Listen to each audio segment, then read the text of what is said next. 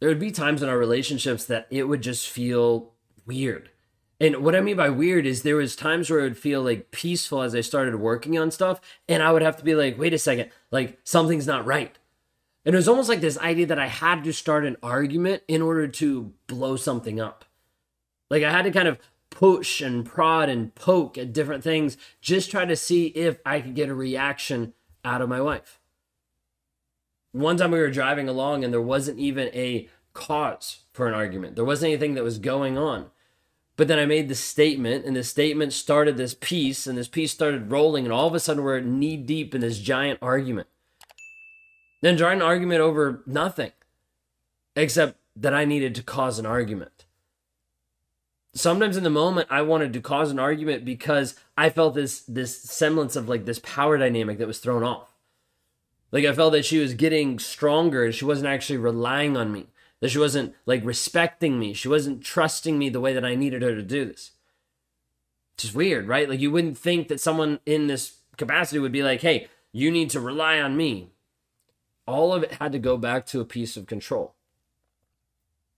You see, growing up, a lot of my view of love wasn't this connection piece. It was typically this piece of control. I interpreted it as, oh, this is love. And I started to exemplify this on other relationships. One of the first friendships that turned into a relationship was with a girl early on in my high school years. And as I went off to college and we had this connection and this kind of like relationship for a period of time, there was this aspect of when she started to progress, when she started to obtain her own freedom in life, that I started to freak out. There's a particular time she'd waited for a good while to get her driver's license. It just wasn't something that she actually cared about.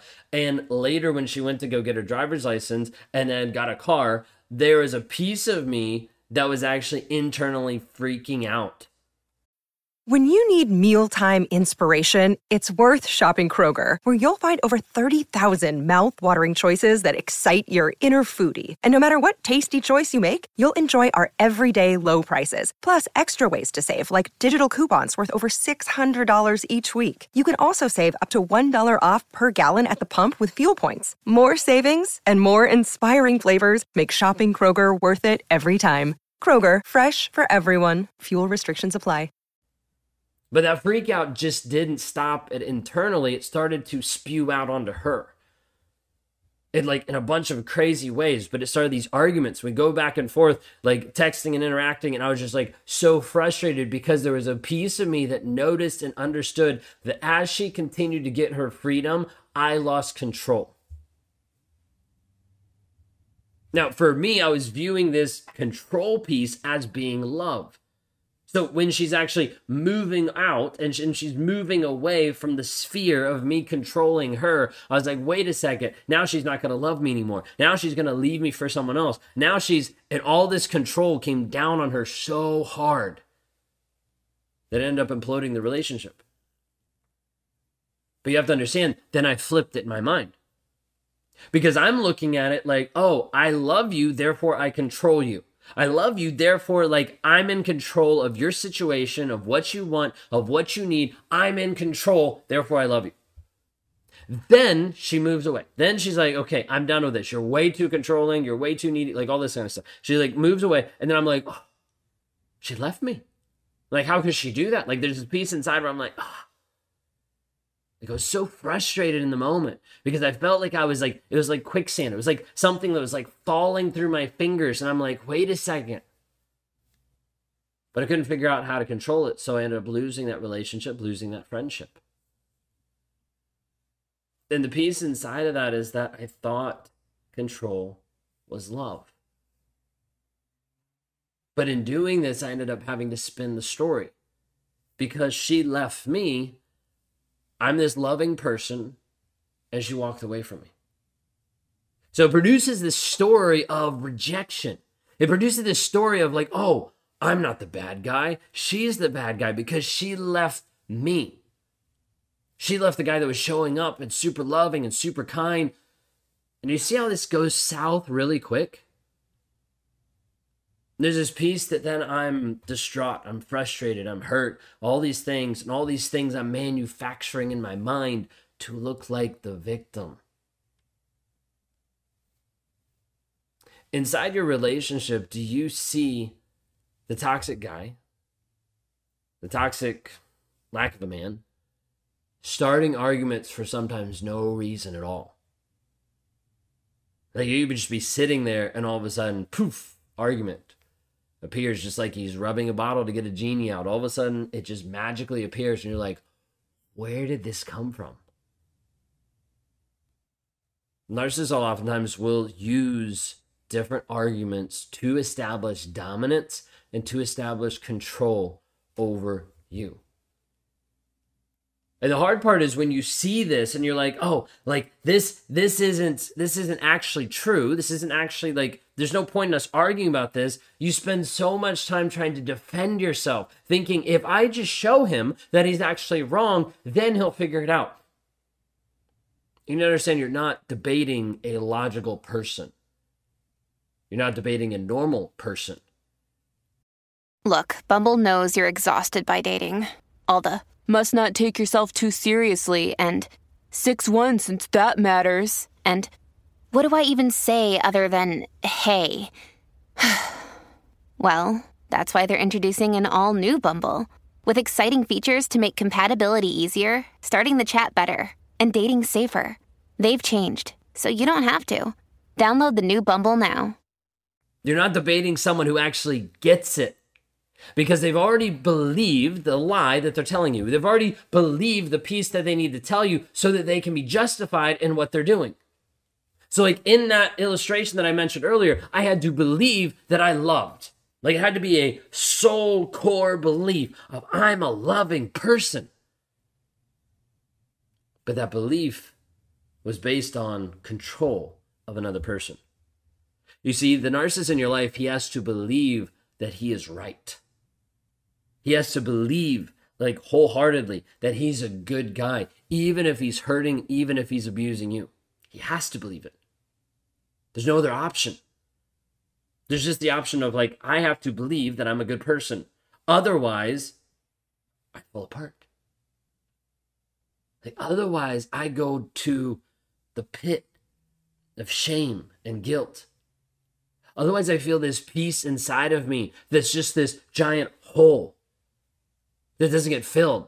This void that's like there, that's like, wait a second, like that is actually how awful I am. I'm actually that mean of a person that I control other people, that I manipulate other people. I can't handle that.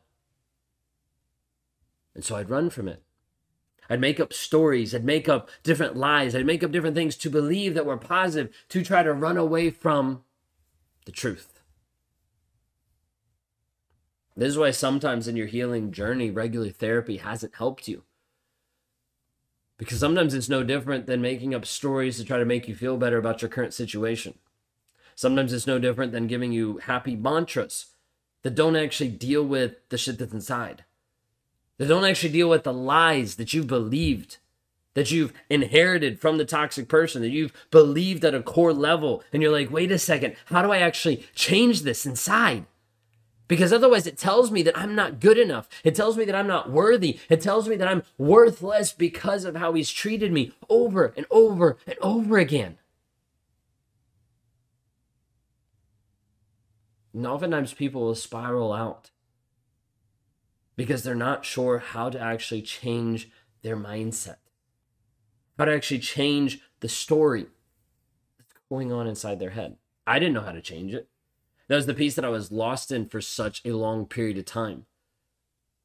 Now I've had the opportunity of rewiring the story that I believe hundreds and thousands of times to get back to truth, to get back to reality. Because if I don't, I will slip into this place of like, let me just cause an argument so I can get control. Let me just cause an argument so I can look dominant. Let me just cause an argument so I can be right. When in reality, all that is ridiculous because so many times I was fighting and having these giant arguments to try to prove a point, to try to be someone that I wasn't, to try to show that I was right when I was actually wrong. So many different times I was trying to have this piece be justified or feel good about myself. Like all of these things to try to look a certain way when in reality, I was just lying to myself. I was just telling myself a different version of reality so that I could stay stuck. I'd never get out. I would never transform because I wasn't looking at reality through a lens of truth. Here's the hard part today is you're looking at these videos and you're looking at the toxic person in your life and you're realizing that you haven't always looked at your life through a lens of truth. In fact, too many times you've been believing his version of reality. You've seen what he said and you've believed what he said over his actions. You believe the, the positive stuff that he's been telling you versus the actual negative stuff he's actually doing to you and that you're seeing on a day to day basis. And then starting to mess with your head. Starting to mess with your head, and you know that something's not right. You get that pit, that gut feeling, and you're like, ah, like something is wrong. I just don't know what it actually is. I'd have you consider it might be the stories that you're believing. It might be the lies that you're receiving.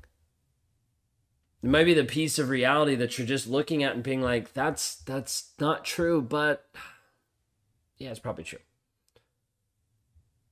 Have you had moments like this?